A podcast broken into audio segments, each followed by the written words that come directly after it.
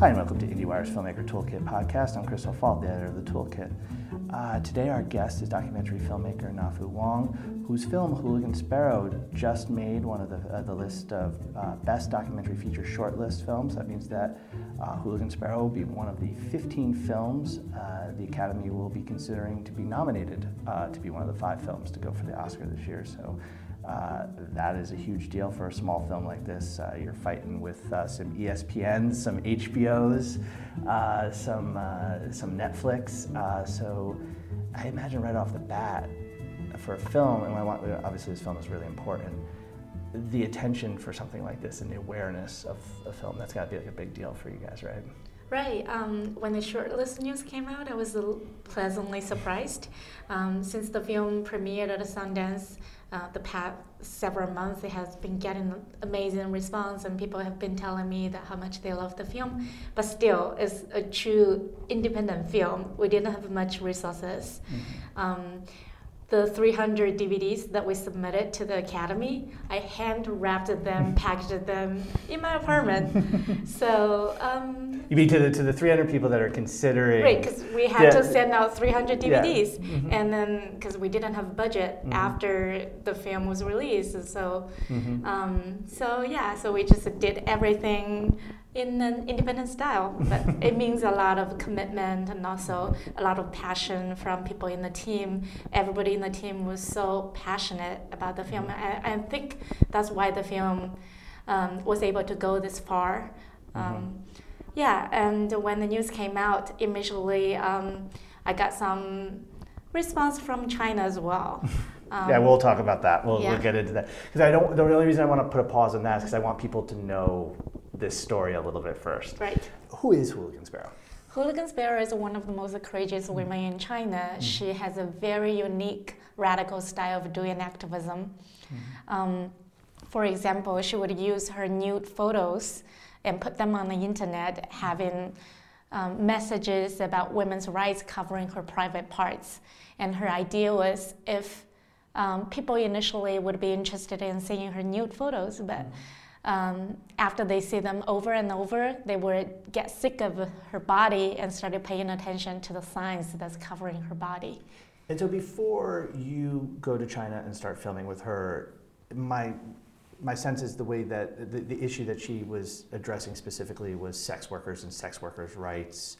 Um, and uh, right that's what that your film she's taking on new issues but and that also seemed and that also tied into the social media campaign right what, what, specifically was she doing because she was actually she became a sex worker herself right right uh, one of the campaigns that she did was called free sex campaign mm-hmm. and she went to some of the poorest brothels in the country where sex workers are offering sex to migrant workers and charge two dollars each sex service. And she volunteered to be a sex worker and worked there and ha- had clients. And she posted on the internet saying that I'm offering sex for free only to migrant workers. And her purpose was to expose the living conditions of the sex workers and the migrant workers and let people know that they are the victims of the society. In her campaign, and you kind of hinted at this, it, it, she seems to be a master with social media, right? And that seems to be like the like where, she, obviously with the nude photos, but like that seems to be really where she was like kind of gaining notoriety and making a um, an impression with her her campaigns, right?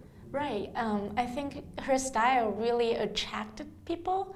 Um, her campaign immediately went viral. I think is part of the reason was because the sensation of it, mm-hmm. a woman offering sex for free, and nobody in China would do that. I mean, nobody else. And um, it's so controversial as well. People started debating whether what she did was um, was something good or bad. Mm-hmm. And that's something that I didn't know until I met her because I only read everything through social media, through the internet, and I did not know what exactly she was doing and what kind of person she was.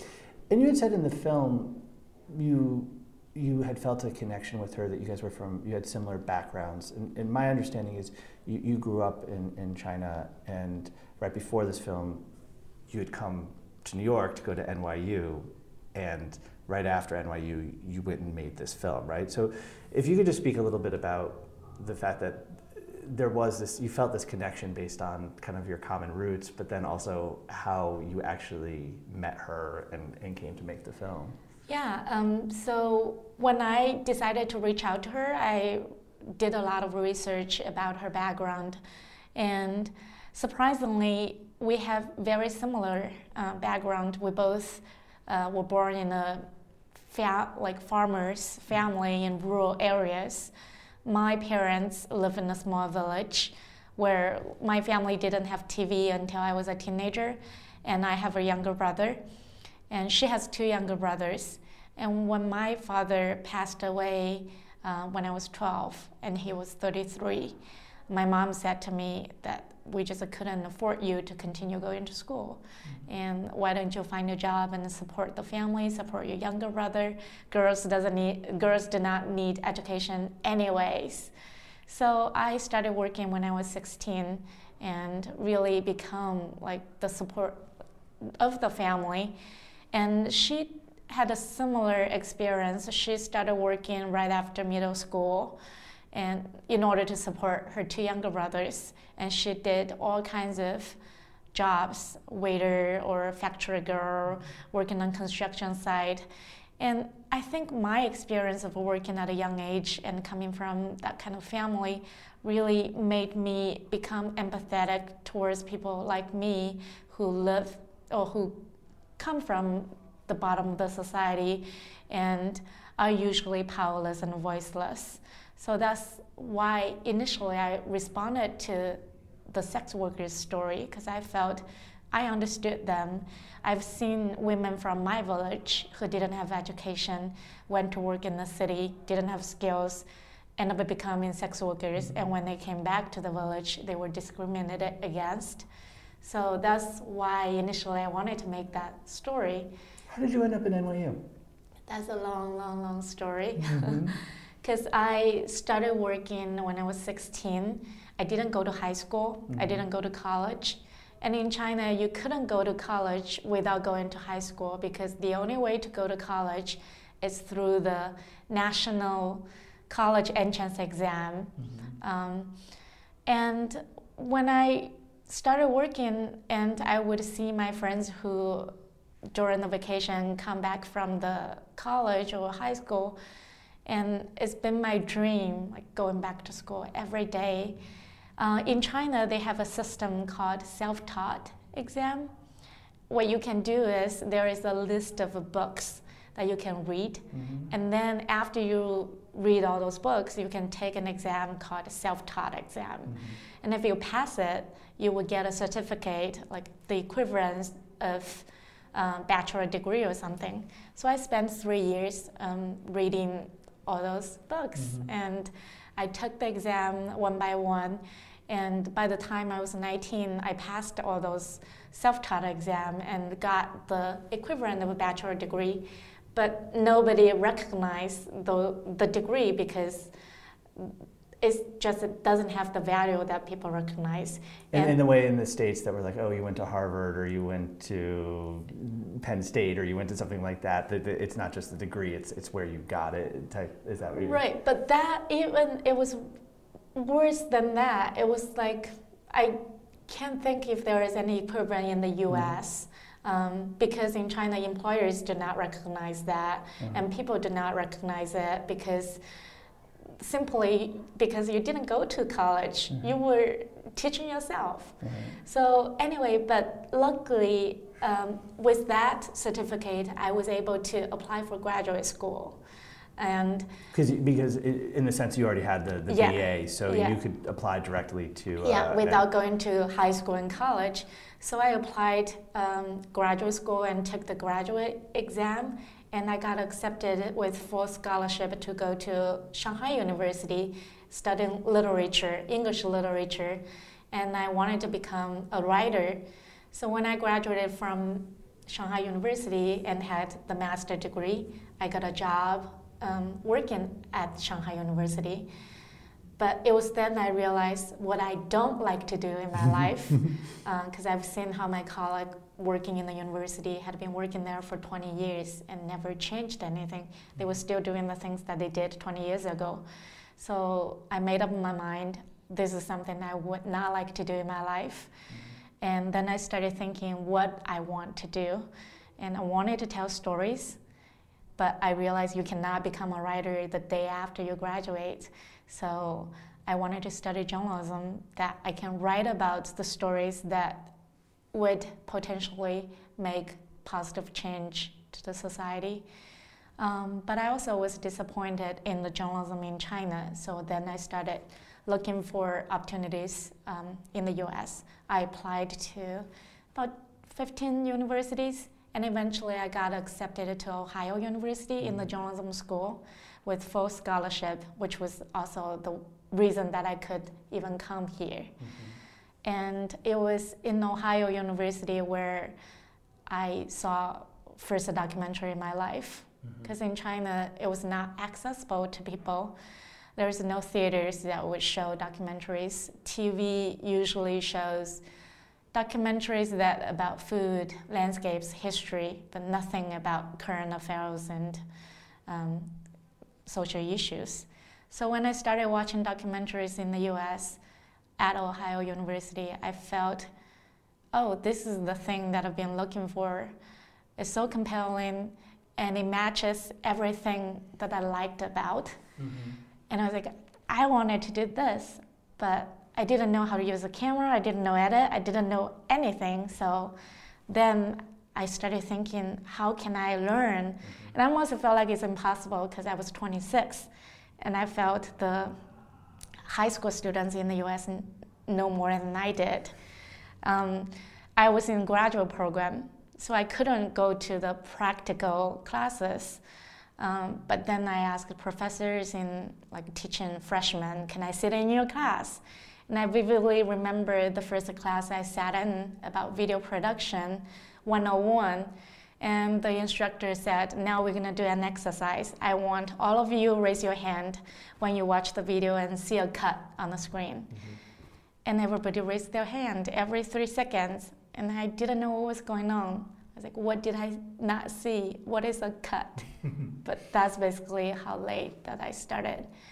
And from there, I applied to NYU. They have a program called News and Documentary, mm-hmm. um, which is more practical and where I learned editing, filming, and it was a one year and a half program. So six months before I graduated, I went back to China and started the film Hooligan Sparrow.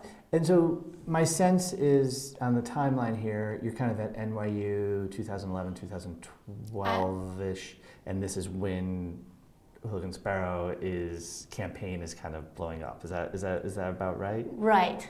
Okay. And so this instantly felt like a subject that you wanted to, to, to do something with, I imagine. So did you just reach out to her? I mean, did you, when you went back to China, had you already made contact with her? Had you already thought about? I went back to China in May, mm-hmm. and I started contacting her in March. Mm-hmm. I think I sent her a few emails. I tracked it down and got her phone number and called her, and explained that um, filmmaker I wanted to make this mm-hmm. film and she did not say yes. She said, "Come back to China and we'll meet and we can talk then." Yeah. You can understand. Watching your film, you can see why she might be a little. Yeah. um, so, so it's like I guess this is like summer of 2013, right? Yeah. Because you spent you basically spent a summer with her, right? Yeah. Okay, and so at this time, right around the time that you start filming, there's there's some there's a new issue there's a new horrific incident that has kind of spurred her her a new protest campaign from her it's um, it's this horrific thing uh, I guess what's happening you'll you explain it but there's people that rape children are hiding behind prostitution laws meaning oh I paid this girl and so therefore they're not subject to rape charges, and, and there was a, a, particular case in which six girls, and it's all caught on security camera, are lured to a hotel by, I believe, their principal, right?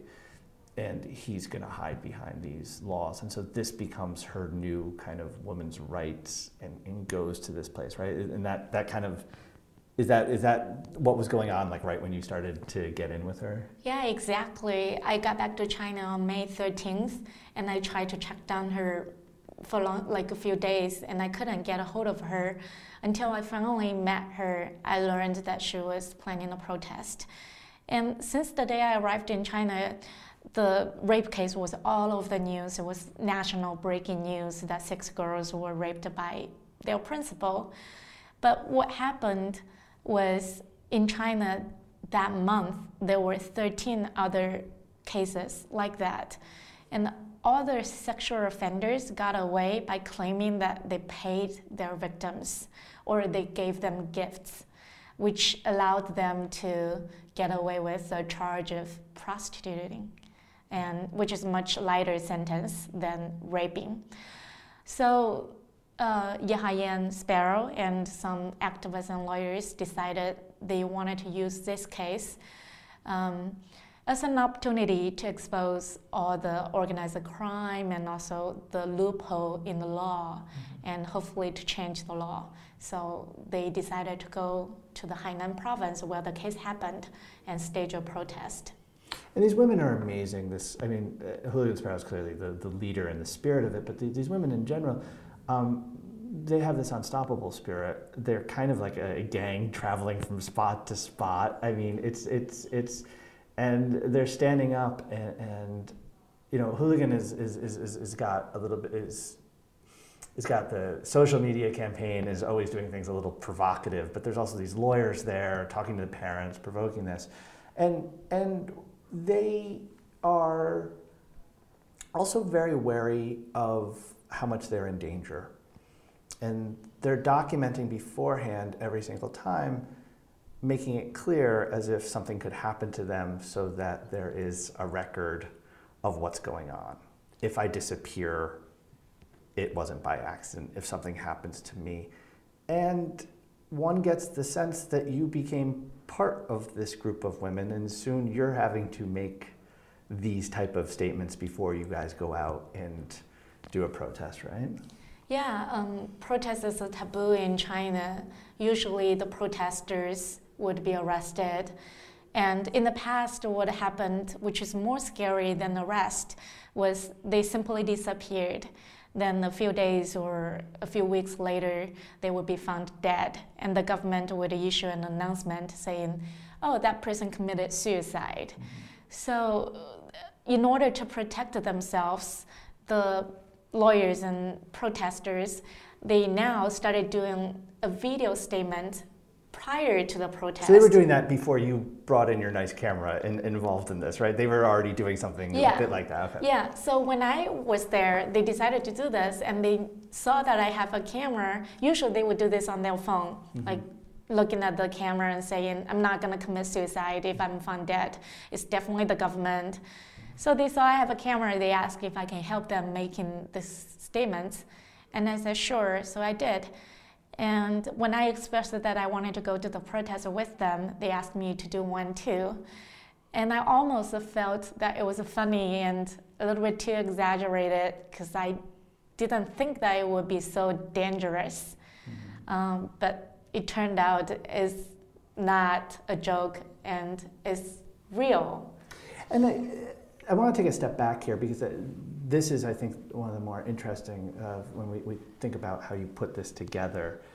Um, you made a, a choice, and the first five minutes is in the way that we're introducing this. Um, this is about you filming. This is about before we even meet Hooligan Sparrow, we go through what you had to go through with the government um, and how in kind of framing this and this idea that even filming and even making this is is a danger. Now, obviously that did happen, but when you're putting together a documentary, you know, you always have those choices of how am I going to be and how, and, and, and, and I'm wondering at what point that became a decision in terms of how you were going to tell this story.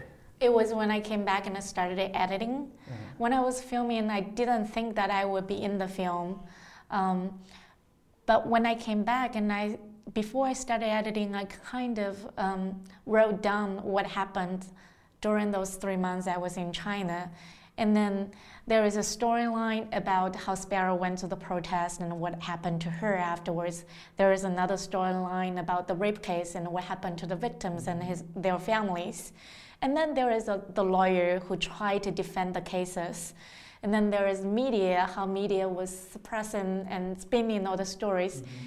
But then eventually, when I was writing down and what happened to me, as a week later, my family got a got a visit from the national security agents, and a few weeks later, my friends were interrogated, and then eventually myself were interrogated by the national security agents.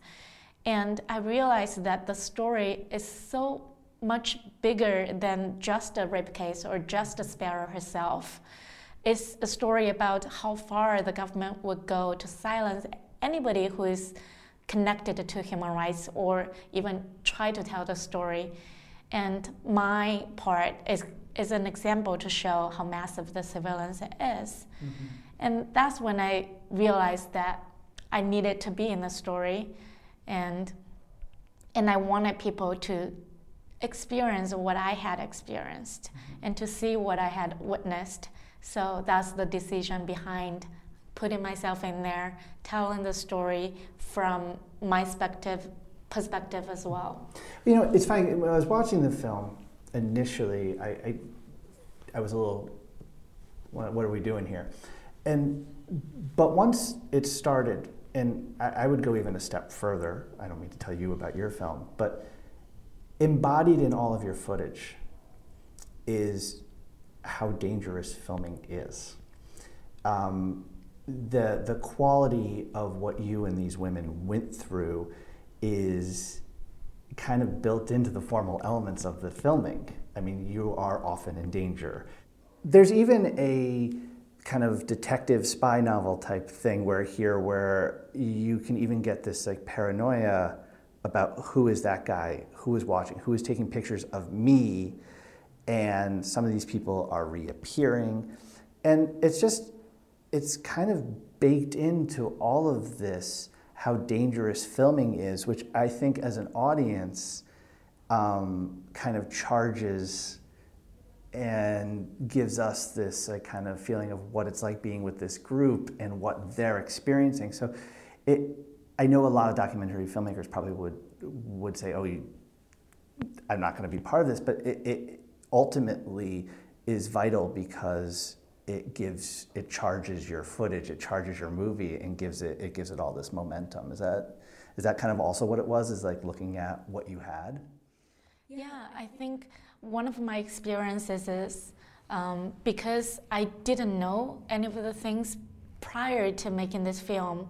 And so when I was on the streets, when there were secret police, at first I didn't know they were, and I couldn't identify who were. So there were a lot of moments later the lawyers and activists will point out to me, did you notice that guy? He was taking picture. Did you notice that guy? Uh, he was talking to the police and they giving the police orders. And I feel like I was constantly discovering things and even during the process of the editing, I would watch footage over and over, and all of a sudden I would realize, hey, that guy who who was at the background of the detention center mm-hmm. actually showed up another day at an, another location. But when I was filming, I was so focused and I didn't notice that there was a background guy there. So all those process is fascinating to me that I, how I still was discovering even when I was about to finish the film. Mm-hmm. So I wanted the audience to feel that, to have the same experience as well. Mm-hmm.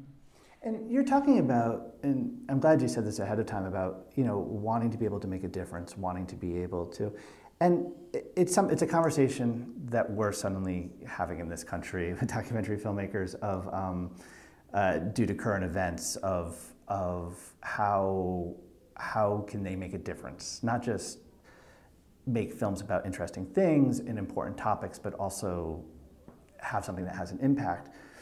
And it's a, it's a I mean the conversation there was like five things in New York this week uh, where they were talking about that. the thing when I was watching Hooligan Sparrow again, because I, ha- I hadn't seen it since last Sundance, was that one of the things about your film is even one gets the sense that these men and this government and the police are acting with impunity. And you can even see this in the times that they're captured. A couple times it's in audio, a couple times it's in cell phone video, sometimes it's, it, it, it's with, your, with your camera. Uh, which you seem to have been very nervous about right from the start. That one realizes that you're just a one woman camera thing here and you can't lose your camera. You did lose your, your spy glasses.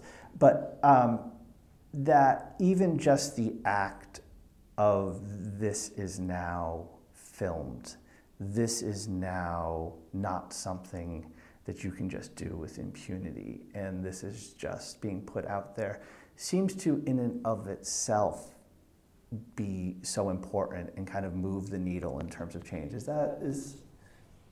Yeah, um, in terms of like making change, I think making this film had made me realize that actually like about change is different steps, and I had gone through a lot of um, steps thinking about how it can make change. For example, when I was there, I thought it's so hopeless because nothing is, we are so powerless.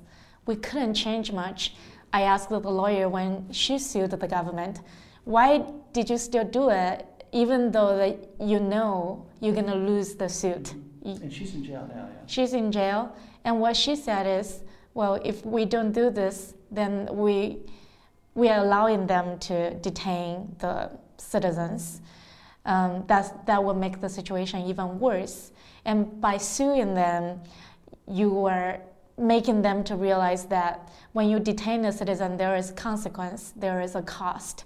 You have to appear at the court. You have to respond to it. And for me, it's the same when the film first was released this earlier this year. Mm-hmm. I was hoping that it would have immediate, concrete change. The lawyer in the film will be released. I hoped so, but then it didn't happen. Even though there was a lot of international pressure and exposure, she's still in jail. And then I became disappointed. Documentary can make change, but why it didn't happen? Right. But then, as you showed more and more at more and more places, then I realized as people came to me and told me that how the film would change their perception, how now they will see the world differently. Mm-hmm and there were also some Chinese students who studied in the US and saw the film and told me that they had never known that before, and now it completely changed their life mm-hmm. and worldview. And that's when I realized the change, the first step is the awareness. And if enough people become aware of the mm-hmm. issue, that's when the change really start to happen. And I think even though that the victory is not in near sight, but it's still hopeful if enough people stand up and resist it. Otherwise, if you are indifferent or silent, you will just strengthen the authority.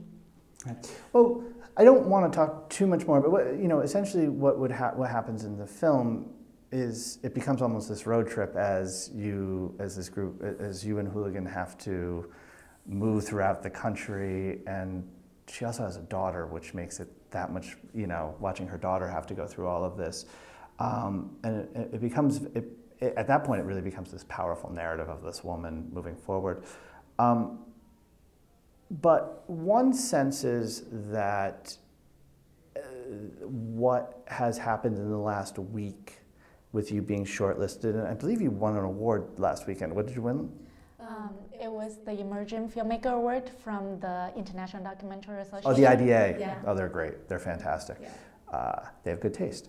Uh, but they, um, no, they honestly do. Like, trust Apparently. me. A lot of these, no, but a lot of these doc awards, it's like, oh yeah, no. But uh, Cinema and IDA, those are, uh, those are top notch.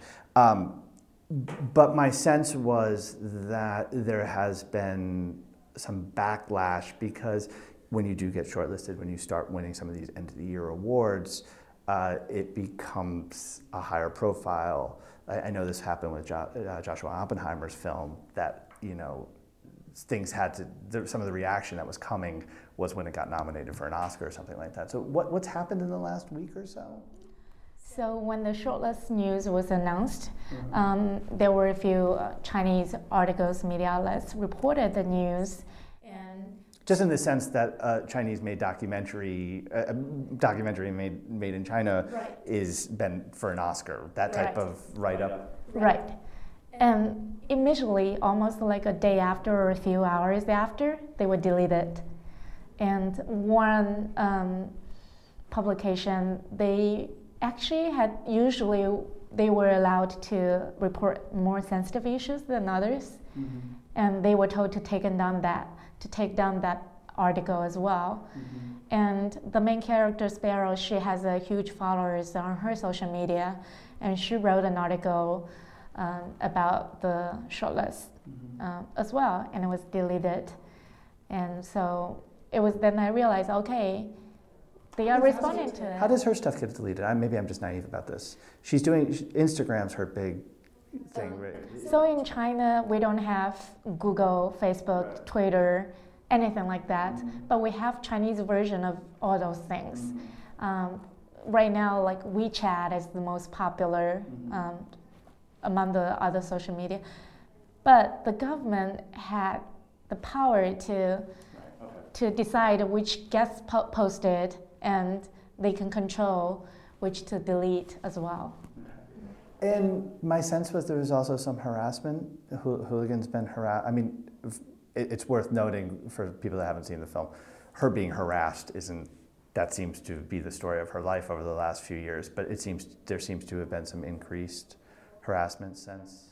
Yeah, she was visited by the police three times since the news was announced, uh-huh. and uh, usually the police would go, but that's really, really common. I think her situation is almost like uh, under residential surveillance. Mm-hmm. She would be visited by the, by the police every other day, and her passport was confiscated that she couldn't travel, uh, she couldn't leave China. Mm-hmm. Even when she travels within China, the police would question her, Where are you going? What are you going to do? And really monitoring her closely. And you, you stay in touch with her? Yeah. I we talk regularly.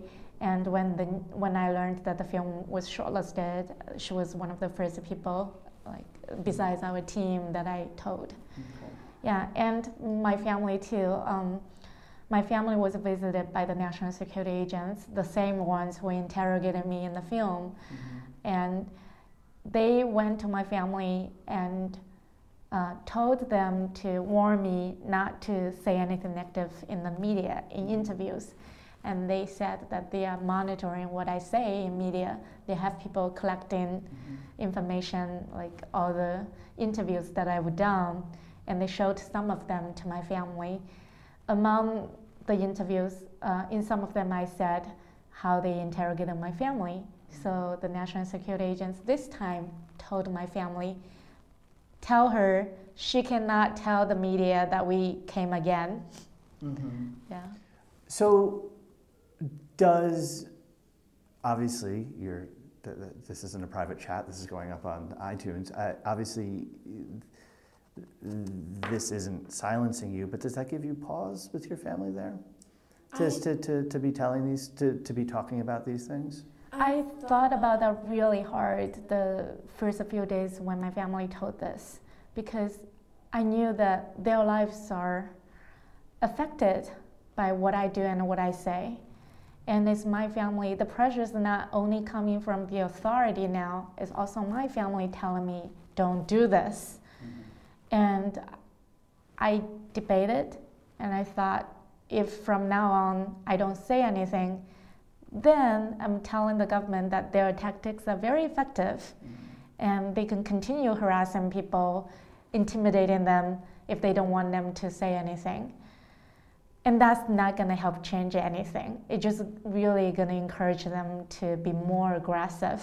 Mm-hmm. Um, and I'm hoping by speaking out, it will actually deter them from doing more harassment or anything ex- more extreme because I think the world should know. And if enough people are paying attention, then I think it's harder for them to continue doing what they do. Yeah. Uh, you're, you're a very brave woman, very brave. One last thing before I let you go. You edited this all yourself? I edited myself. Um, part of the reason is really it's just a one-woman band. There was no resources to hire anybody. I was still a student when I was started editing, but I also have a great team that really I think helped put the film together. Um, I have consultants. I have a creative team that you know how editing is a process of trial and errors and of struggles that at a certain point you just lose the perspective and well it's a very it's a, it's not the easiest narrative to piece together and you do it in a very seamless way um, and it's not that you're not a but for someone that has just started uh, where you are uh, the idea that you were able to put this type of feature together in post is exceedingly impressive. I, I, just like usually that type of editing skill comes from you know striking out nine times first. So that's that's amazing. That's amazing. And we should add uh, uh, Nathan Halpern, who does all the music for this podcast, um, and I will admit is a is a dear friend.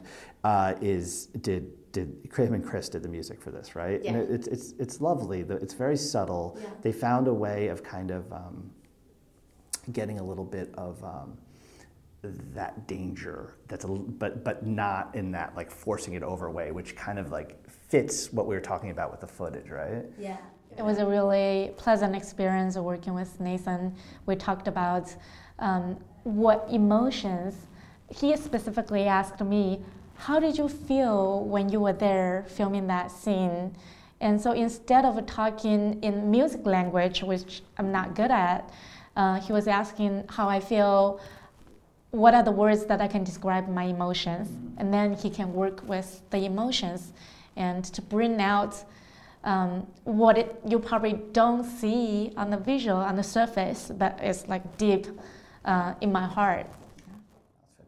Well, congratulations on this film. I'm, I'm really rooting for it, and um, everybody should really. I, am hoping uh, what you do when you turn off this podcast, you're going to go flip on Netflix and see it. Thank you so much. Thank you.